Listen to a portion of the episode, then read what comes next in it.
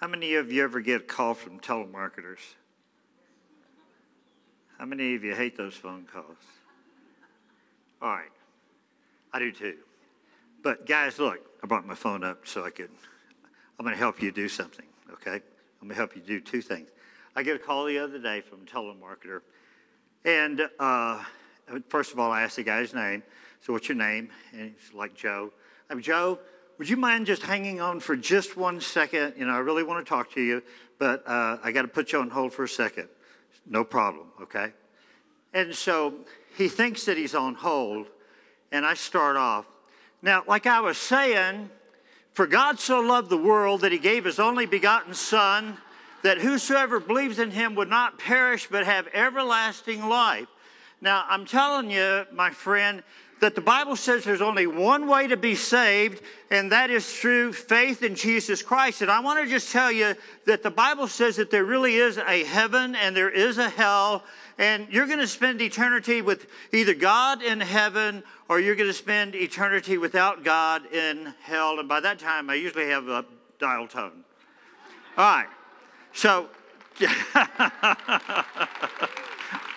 anyway, the next time, I what do you got to lose? This guy doesn't know you from Adam, okay? And there's going to be a day that, you know, that you're standing before the throne of God, and this guy's going to say, Well, nobody ever told me about Jesus. And God's going to say, Well, wait a minute. Remember when you were working as a telemarketer? and you happened to call whoever? All right. Um, I'm going to pray. Um, anybody got something on their heart they want to pray about this morning? Anything at all? Something that's, I mean, just, I need the one minute prayer. Who's got one? All right, come on, Celeste. Need that microphone, hon? You can just do it from there? Oh, you want prayer? Okay, let's find out what it is. Uh, this past Wednesday, my daughter Grace, can you hear me?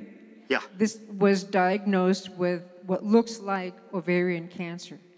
But we also know that the same symptoms are entirely non cancerous, but they have to mention cancer because the symptoms are duplicate.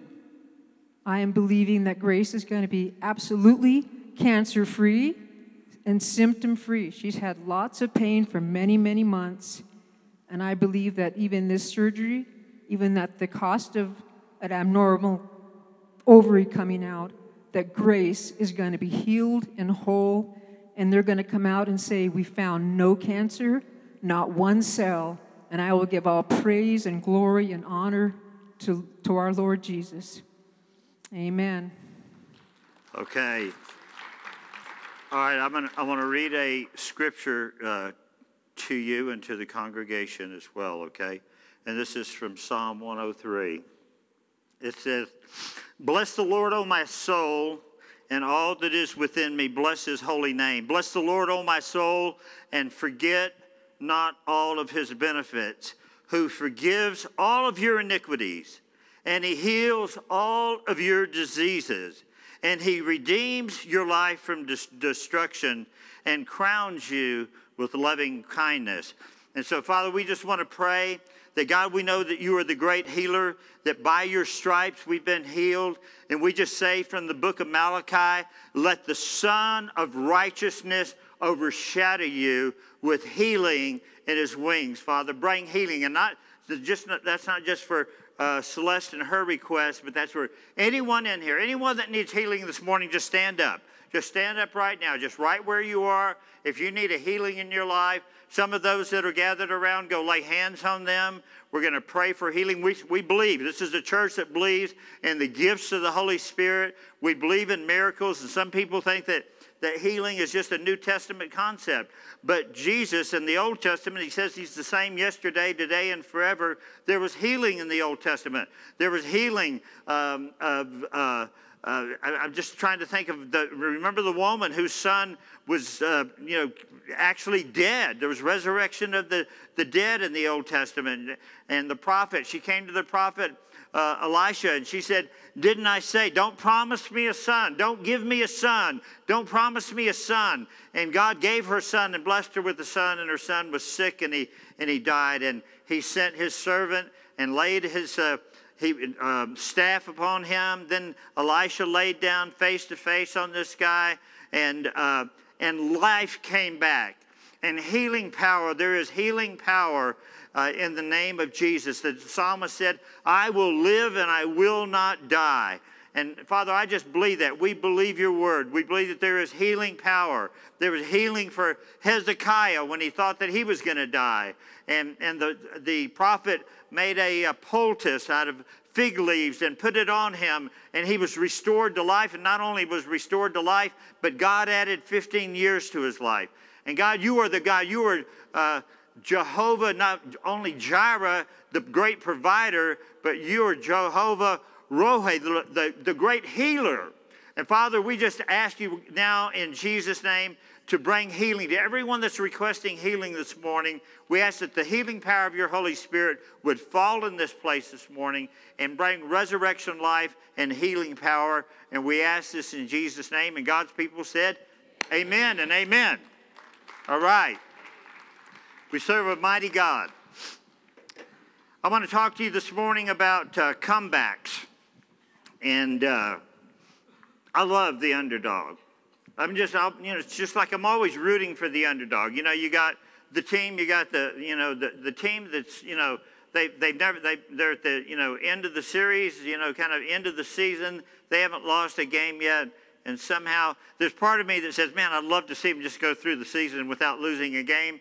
And then there's part of me that says, come on, dude, you can do it. You can, you can take this team.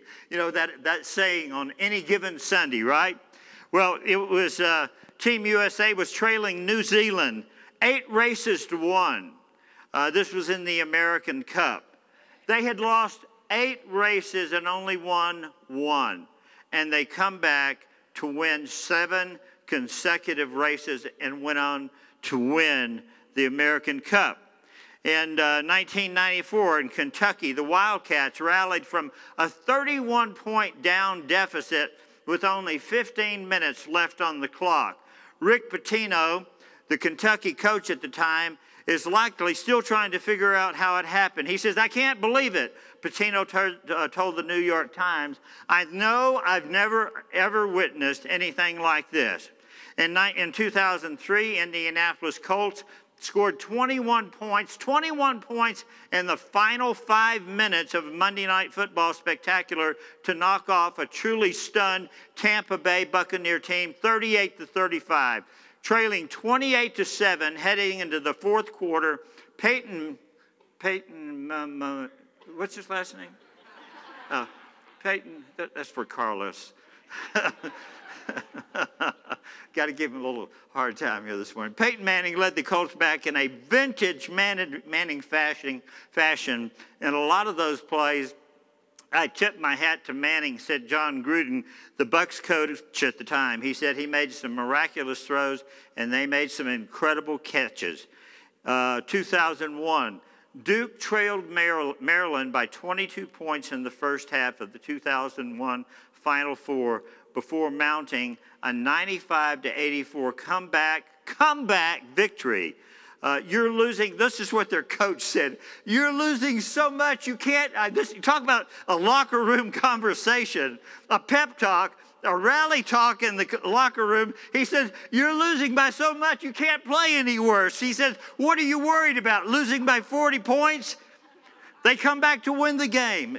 1993, I saw this game. Buffalo Bills playing in Houston, the biggest NFL comeback in history, falling behind 35 to 3 in the second half. The Bills quarterback, Frank Reich, uh, threw four touchdown passes to lead the Bills back to a 41 to 38 victory. Brigham Young, 1980, Jim McMahon, you remember him from Chicago, uh, young man with an attitude. Um, it says uh, BYU scored 21 points. Listen to this 21 points in the final three minutes of the Cougars rumbled with the Southern Methodist in 1980 Holiday Bowl to win 46 to 45. 21 points in the final three minutes. How do you do that? I didn't think you could run the, t- run the football three times, you know, for 100 yards in three minutes. In uh, 1995, Reggie Miller scored eight points. Listen to this eight points with 18.7 seconds left in the game. That's incredible. Went on to win. 19 or 2010, the Philadelphia Flyers stormed back from a three, listen to this, in the series, not just the game, they were down three to nothing in the series and they came back to win four games in a row, winning the series 7 to 3. Southern California. Sports Illustrated summarized the Trojans' improbable comeback over Notre Dame to near perfection it was called the California earthquake. It was caused by USC. It lasted almost 17 minutes, and its victim was Notre Dame. When it was over, Anthony Davis and his teammates were on solid ground, while the Irish laid buried under a mountain of points. USC scored 55 unanswered points. They were down 24 to nothing. I mean, this is amazing stuff. You can't make this stuff up. This is real. And then in uh, 2010, um, the men's national team scored with just moments left. They were tied zero to zero with just seconds left on the clock. And uh, one of the men, one of the American men, kicked a, uh, a goal, and they went on to win the game. You know, guys, I want to just tell you that life is just like that. I mean, you know, when you think it's all over, when you think that it is over and life is over for your marriage or for your job or for your children, or you got kids that are starting to do drugs, or you got kids that are in school that aren't doing well, um, you know, when things are just going bad in life, and we have a tendency to just throw up our hands and just say, God, you know, if, if this is all you can do, I'm checking out, I'm done. I'm just, I'm just done with Christianity. I'm done with church. I'm done with reading my Bible because I thought you were bigger than my problems. But, you know, the issue is, guys, that God is bigger than your problems if you'll just give Him that moment.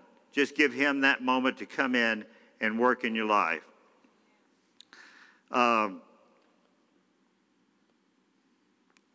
lost my spot. It's a problem with these little things.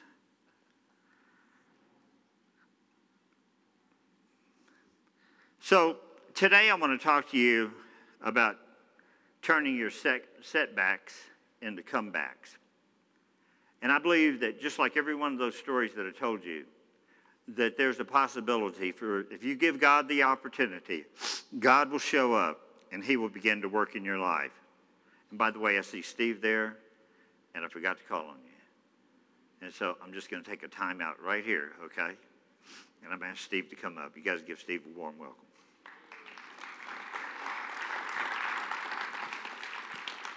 We'll take a 30 second timeout, Steve, and um, since we're on? talking about sports. Good morning, church. Well, I'm here uh, for uh, Don Compton, and uh, he wanted to make sure that everybody had an opportunity. There's a training uh, that's required. If you want to go into the state prison system and do ministry, those are some underdogs. You know, Satan has got them down 50 to 0 and some of them are in their last minute. And it's an opportunity uh, to get involved with some prison ministry, but to go to these ministries, you must have a training.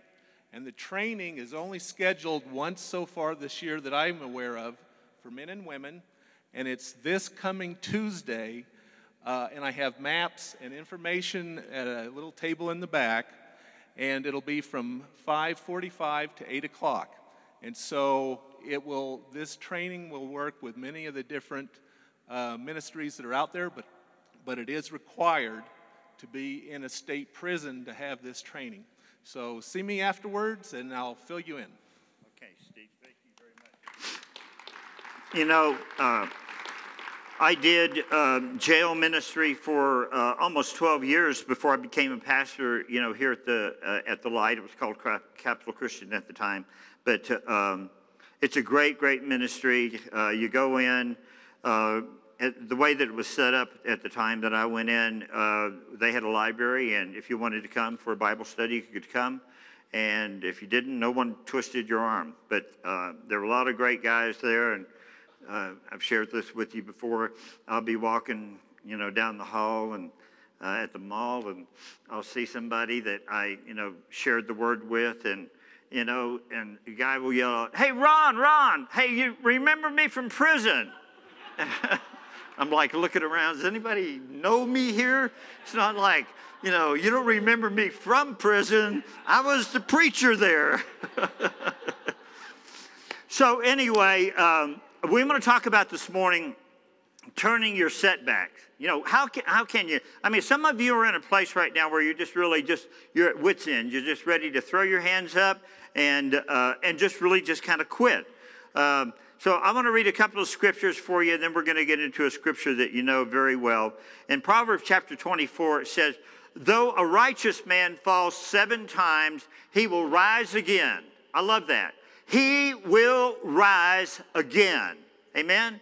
And, and, though you've stumbled and fallen, and maybe your business has been a failure, or your marriage has been a failure, or you know your kids have just taken a wrong path in life, you know maybe there's some difficult things that are going on in your life, and you you just feel you know just like you know God, where are you? I want to tell you that where He is is where He's always been, and He's watching you. And and life can be a trial or a test sometimes, and it's where are you going to put your faith? Who are you going to put your faith in?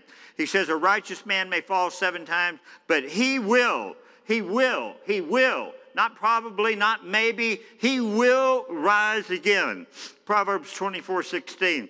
Micah chapter 7, verse 8, it says, Do not rejoice against me, O my enemy, for though I fall, here it, here it comes again, I will rise again. And you got to have that kind of attitude as a believer, as a Christian. You got to have that kind of like that tenacity. God, I'm not letting go of you. Remember, we talked about this a couple of weeks ago?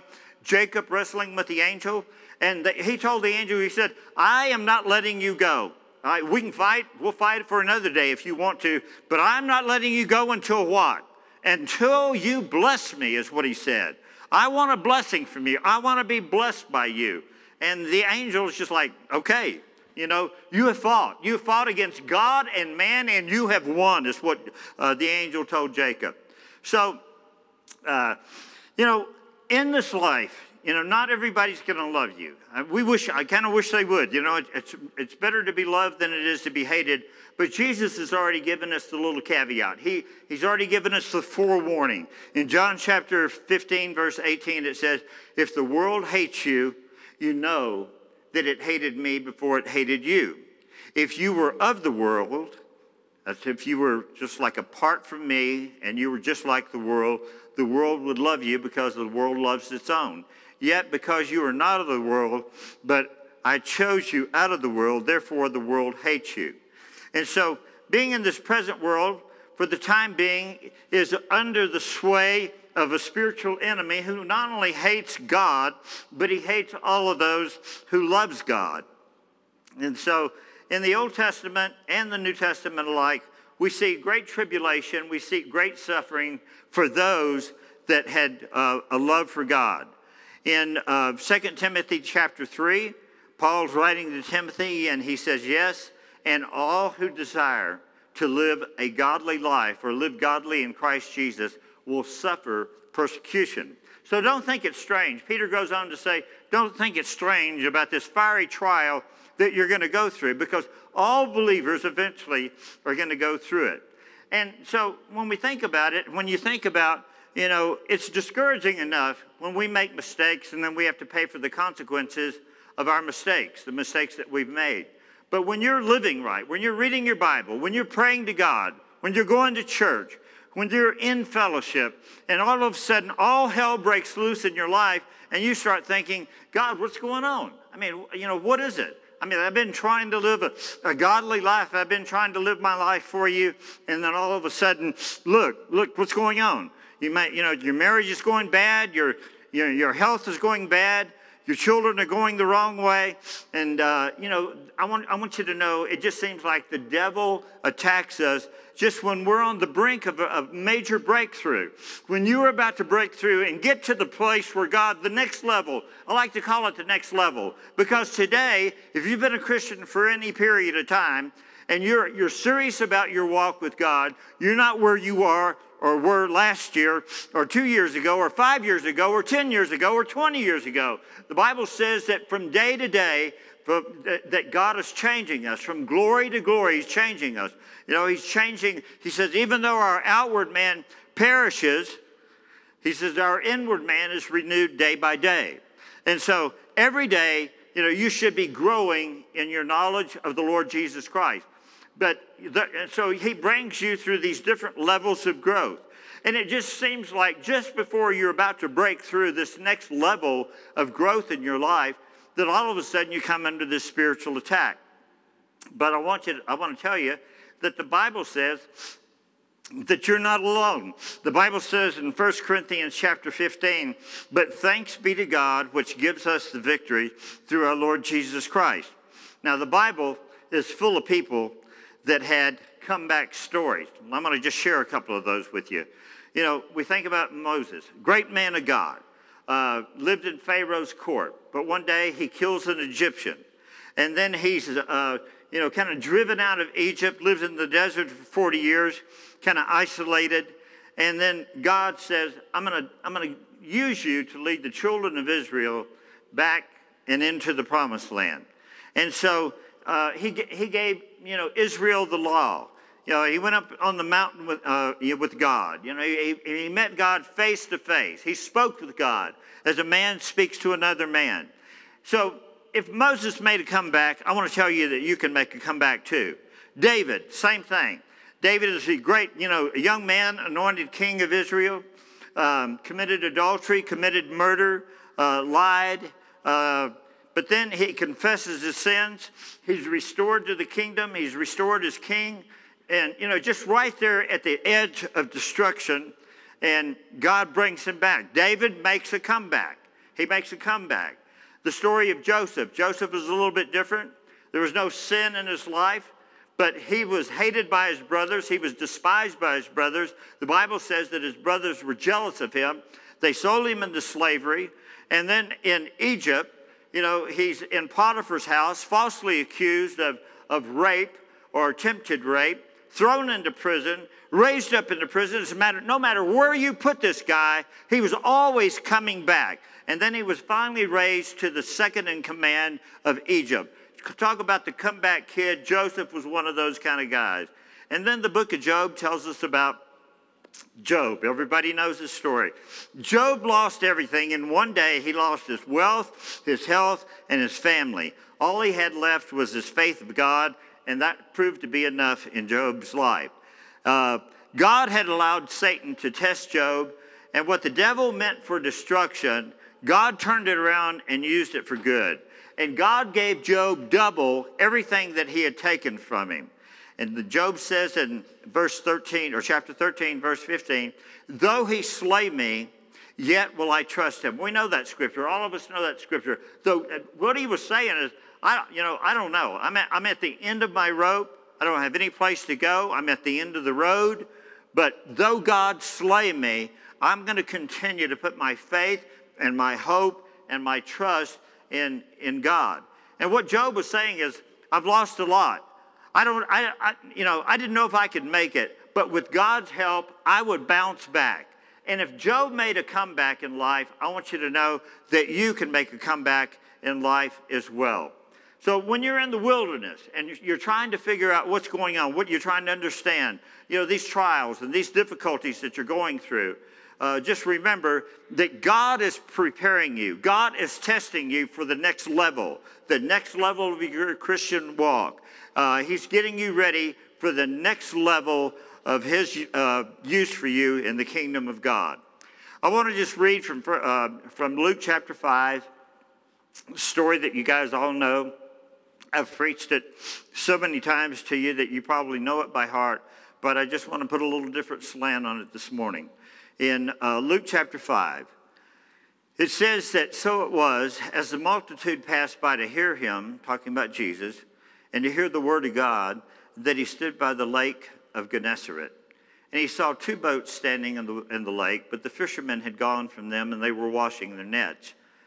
And he got into one of the boats, which was Simon's, and he asked him to put out a little the, from the land. Now, just think about this. Um, we know the story. Those of you know the story that Simon and his buddies had been fishing all night long. I don't know if you've ever fished all night long. I'll tell you what, when the fish aren't biting after about an hour, I'm done. Or seriously, you know, it's just like, you know, I mean, I've, I've thrown everything that's in my box at them and they're still not biting. It's like, you know, let's go get a burrito. Uh, let's try something else. Let me bite. Um, so, but if you fished all night long and you haven't caught anything and you're cleaning your nets and you're ready to go home and someone says, let's launch out into the deep, I mean, I don't even know if I want to do that. You know, I mean, I got to wash my boat. I got to scrub my boat. Everything's got to be clean. You don't just leave your boat in the water. You get barnacles on it, so you got to pull it up, you know, get it on the shore. But Jesus asked Simon, he says, put out a little from the land. And so Simon and Jesus in the boat, they, uh, um, it says he sat down and taught the multitudes from the boat. And when he had stopped speaking or he had stopped teaching, he said to Simon, Now listen to this. I'm talking about two different fishing trips, okay? I want you to understand the difference between the two of them. He told Simon, he says, Launch out into the deep. Get that? Launch out into the deep and let down your nets.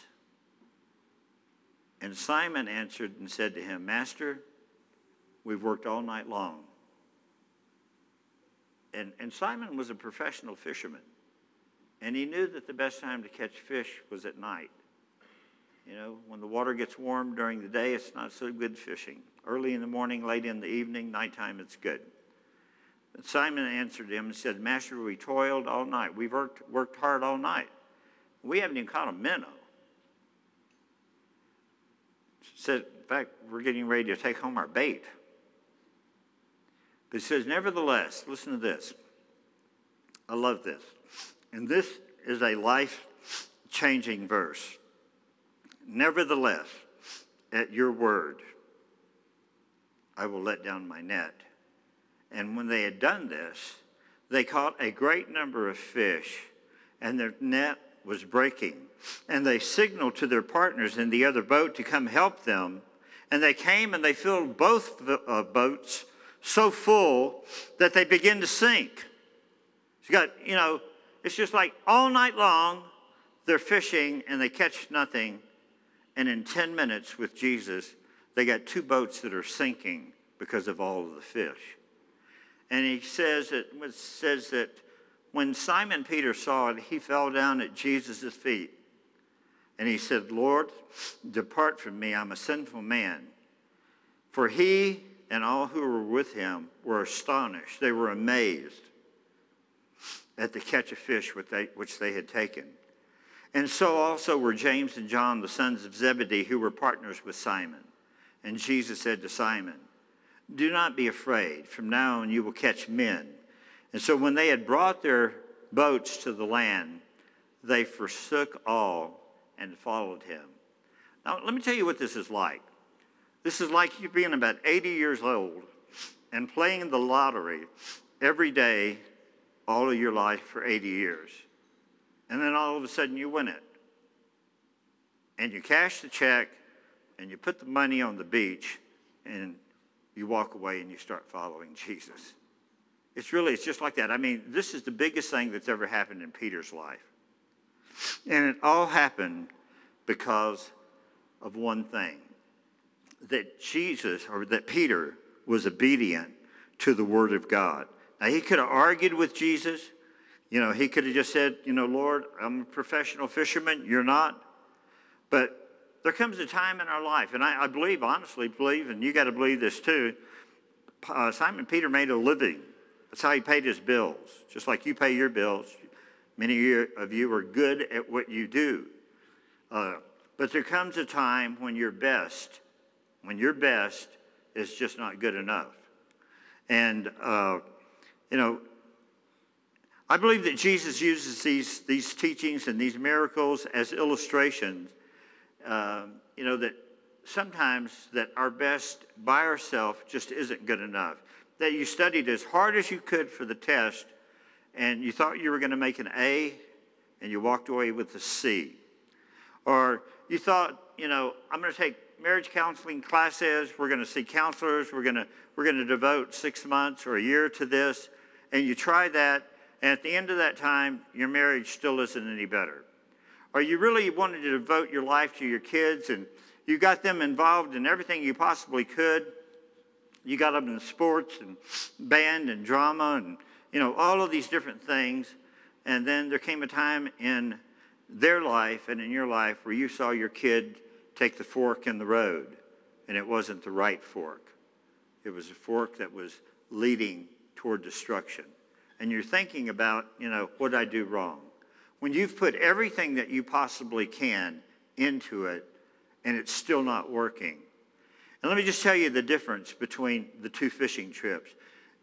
Peter and James and John fishing all night long and coming up absolutely with nothing. The one difference is, the, the major difference is that when they fished the first time, Jesus was on the shore. When they fished the second time, Jesus was in their boat. And that's what you need. If you're going through some trials right now, if you're going through some problems right now, you need to make sure that you got Jesus, that you got God in your boat. All right? It says that, um,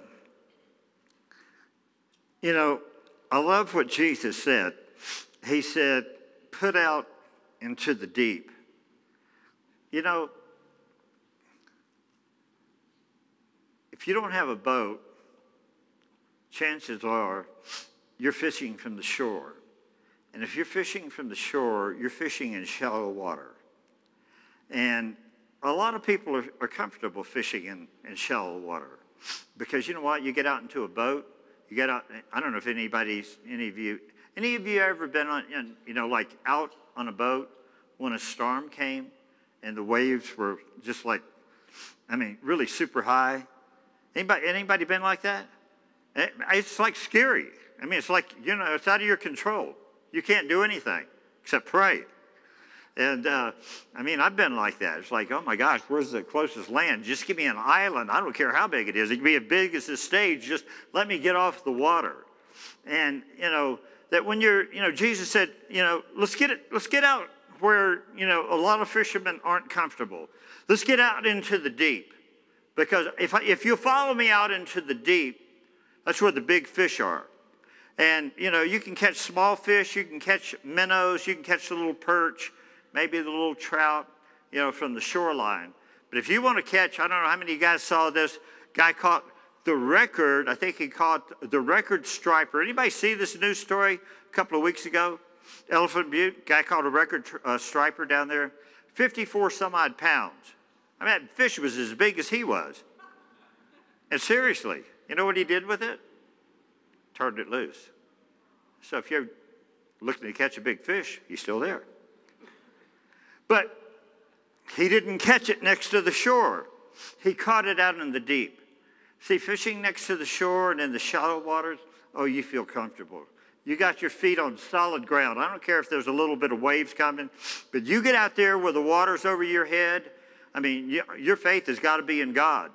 And so Peter's just like, you know, Lord, whatever you say, whatever you say.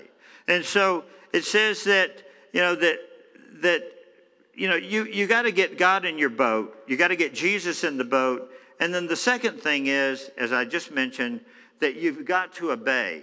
And we're not talking about fishing right now. We're just talking about you and your life and the situation that you're in.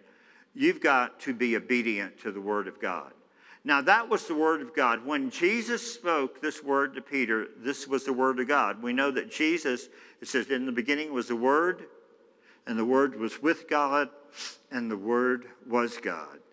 And it says, and the Word became flesh and dwelt, dwelt among us, and we beheld him as the glory, is the only begotten glory of the Father. In John chapter 1, starting verse 1 and ending verse 14. He says that Peter obeyed the word of God. The, the, the word of God came to Peter and said, Jesus said, push out and drop your net. Drop your net right where I tell you to drop your net. Now, some of you are in a situation right now where you, you don't know what to do about work, about jobs, about marriage, about children. There are things in your life that you don't know what to do, and you need to hear a word. And the first time the disciples fished all night without Jesus being in the boat. The second time Jesus gets in the boat, and then he gives Peter a word. He says, I want you to go right over here. And when you get here, drop your net. And he, Peter drops his net. He says, Lord, we fished all night, but at your word, at your word.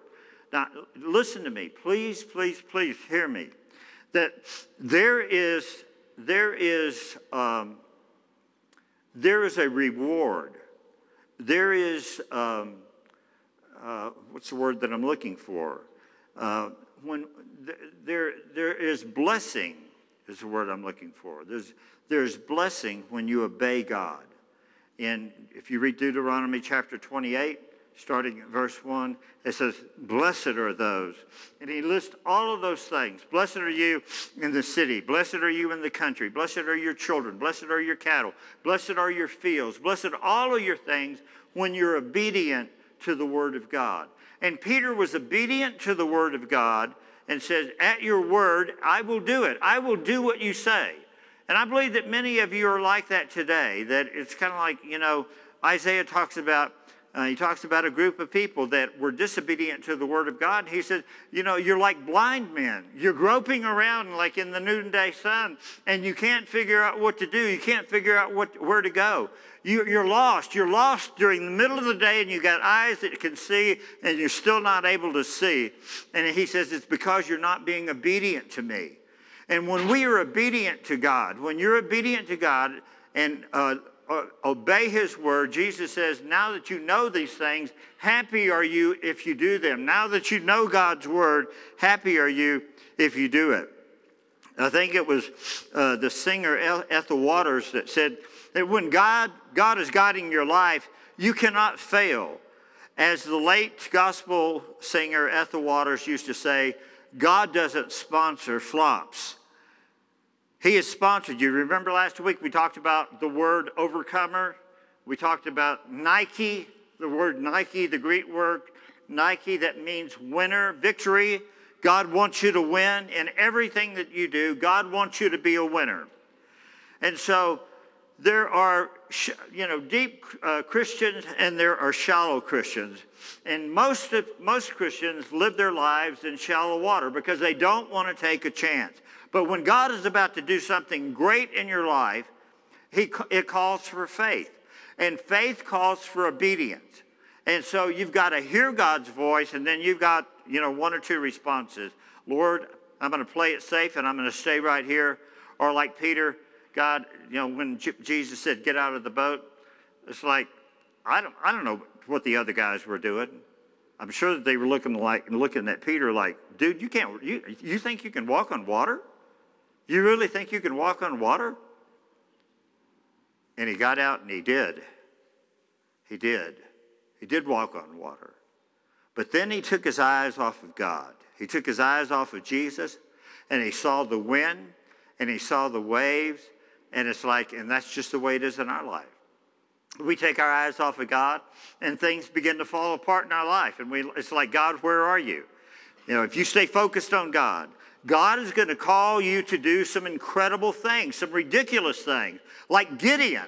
I mean, Gideon's got 300,000 men there ready to fight a battle, and God says that's too many. And so they begin to whittle the army down, you know, and they get down to 300, and it said that the enemy that came up against them was, was more than like a, a, a, a, group of locusts. It was more than grasshoppers on the ground. And God said, I'm going to send 300 men out there with you, uh, and, and you're going to defeat this enemy with 300 men. It's ridiculous. And so Gideon had two options. It's like, okay, this is crazy. This sounds crazy, but I'm going to do it. Or it's like, God, I, that guy right there looks like he has a little more faith than I do. Why don't you use him? Isn't that what Moses tried to do with Aaron? Isn't that what Moses tried to say? That, you know, I, I can't talk, I'm not good at it, I'm not good at public speaking. You know, I mean, they say the two greatest fears that people have are dying and uh, public speaking. And, and sometimes they get them both at the same time. Uh, they start speaking and just keel over. Uh, but but uh, Aaron was saying, look, use, use Moses, don't use me. And we are like that. We're content to stay in the shallow water. And God's saying, look, deep is calling to deep. You want to see the great things of God? You want to see the miracles of God? God's saying, come on out, get out, let's get out into some deeper water, and I'll show you some great things. I show you things that eye has not seen, and ear has not heard, and heart has not understood. Uh, you've never, you've never seen anything like God wants to do in your life if you'll be obedient to his voice and get out into the deep. Amen? All right. All right. Two or three of you want to experience that. It's like the rest of you are going to, I'm going to stay here at the shore and fish from the shore to see what happens. All right. And then finally, when we hear God's word, you've got to expect now, I, believe that Peter, you know, get, got out there, and I, I, I believe that Peter actually thought, you know what? I don't think we're going to fail. I think that I've been listening to this guy talk on the shore. There's something that's been resonating in my spirit as I've been listening to Jesus talk. And he says for me to drop my net. Now, he's going to look like a fool if I don't come up with something I mean, because he's the one that said to do it. I, am not, I'm not the one that's going to look bad in this deal. You know, if we don't come up, we come up with empty nets, I'm going to say, hey, Jesus, I thought you were a fisherman.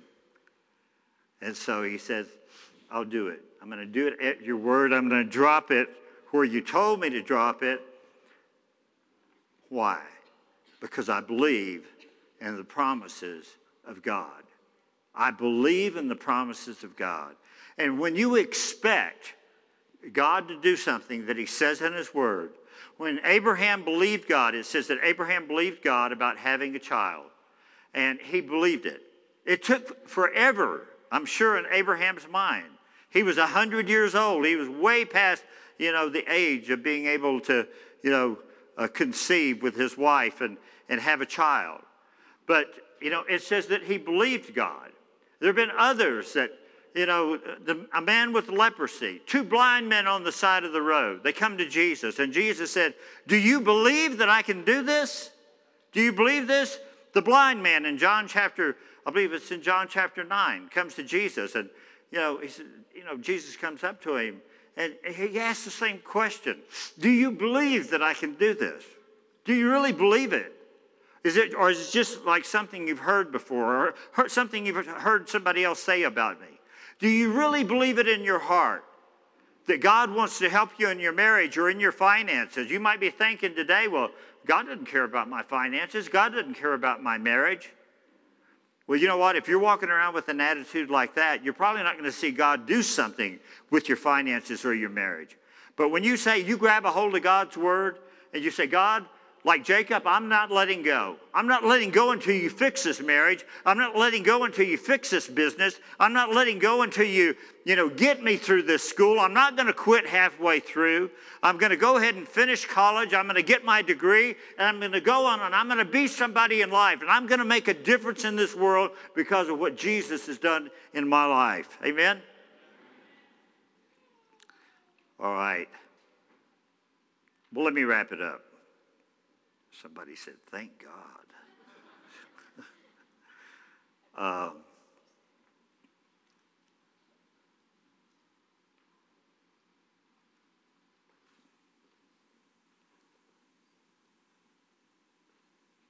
you know, if you're a basketball player,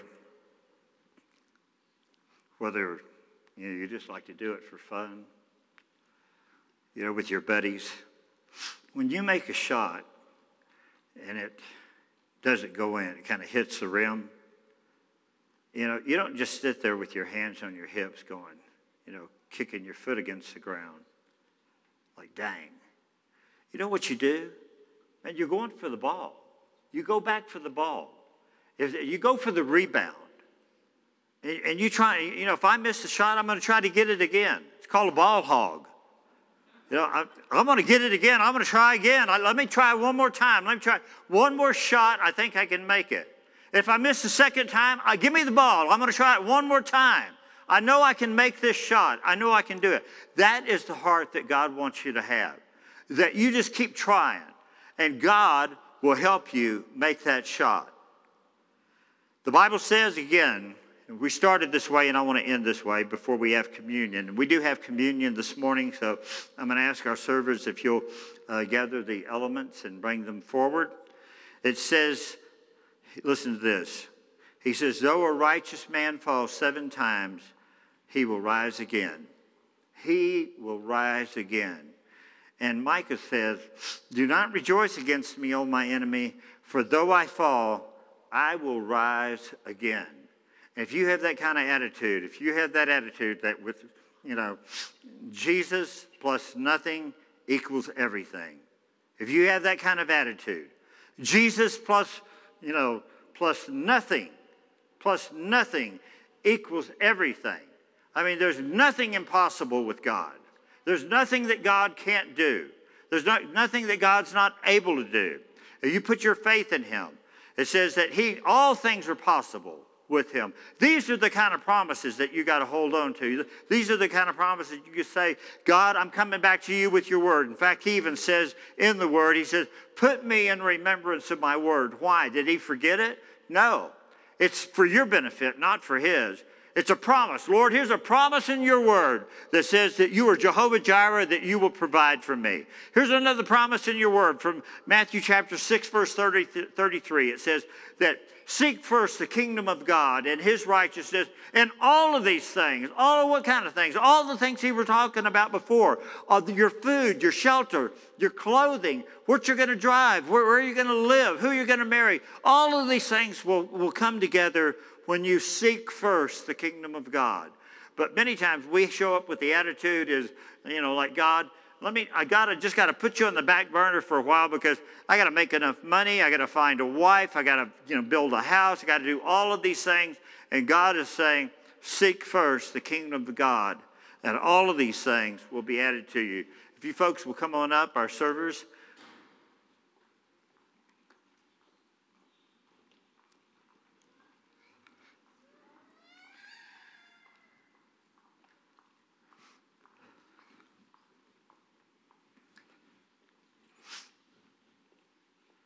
So, how many of you are ready for a comeback?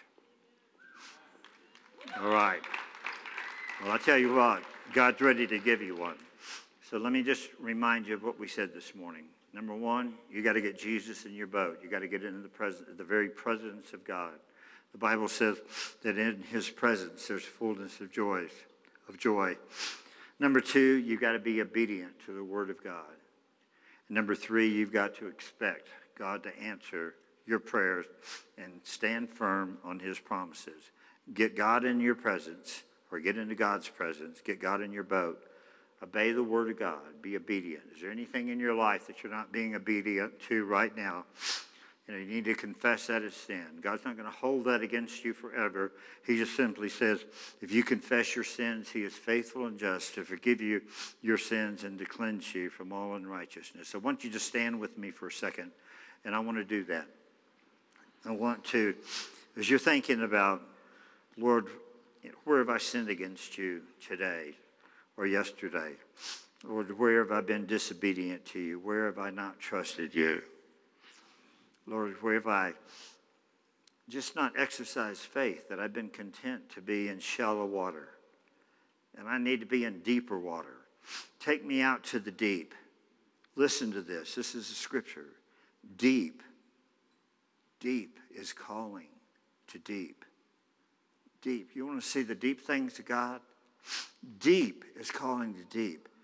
He says, You know, I just want to show you some great things, some great, great things. The last scripture that I want to read is, if you guys will just look at the overhead, I think it's the last, check up the last scripture there. I want you to think about this. The eyes of the Lord search back and forth across the whole earth, looking for people. God's looking for people. This morning, God's looking for people whose hearts are perfect toward him so he can show his great power in helping them. You know, I don't care if it's past the two minute warning, I don't care if there's only five seconds left on the clock, that with God on your side, you will be an overcomer. You will be a winner. And God is calling you to a comeback right now. He's calling you to a comeback. That the world will know when they look at you and they look at your life and they will say, you know what? When I look at him, only God, only God. And your life will be a testimony to the greatness of God and what God can do. I mean, maybe you've been a drug addict, maybe you've been a prostitute, maybe you've been a drunk. You know, I don't care what you've been. I don't care where your feet have, you know, been in the past. I just care about where your feet are going right now, where they're facing right now. If you're facing toward the cross, if you're facing toward Jesus, and if you're believing that all things are possible, all things are possible to those that believe that you can be an overcomer. And God will call you back, and you can become the comeback kid of your generation or your neighborhood. So, with our heads bowed, and um, I just want us to uh, confess our sins, to uh, just quietly before the Lord. It's whatever the Holy Spirit shows you in your heart.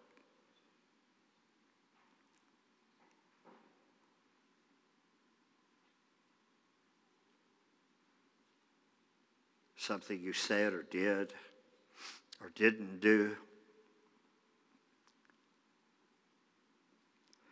Maybe this morning, again, with heads bowed and eyes closed, and you're saying, you know what?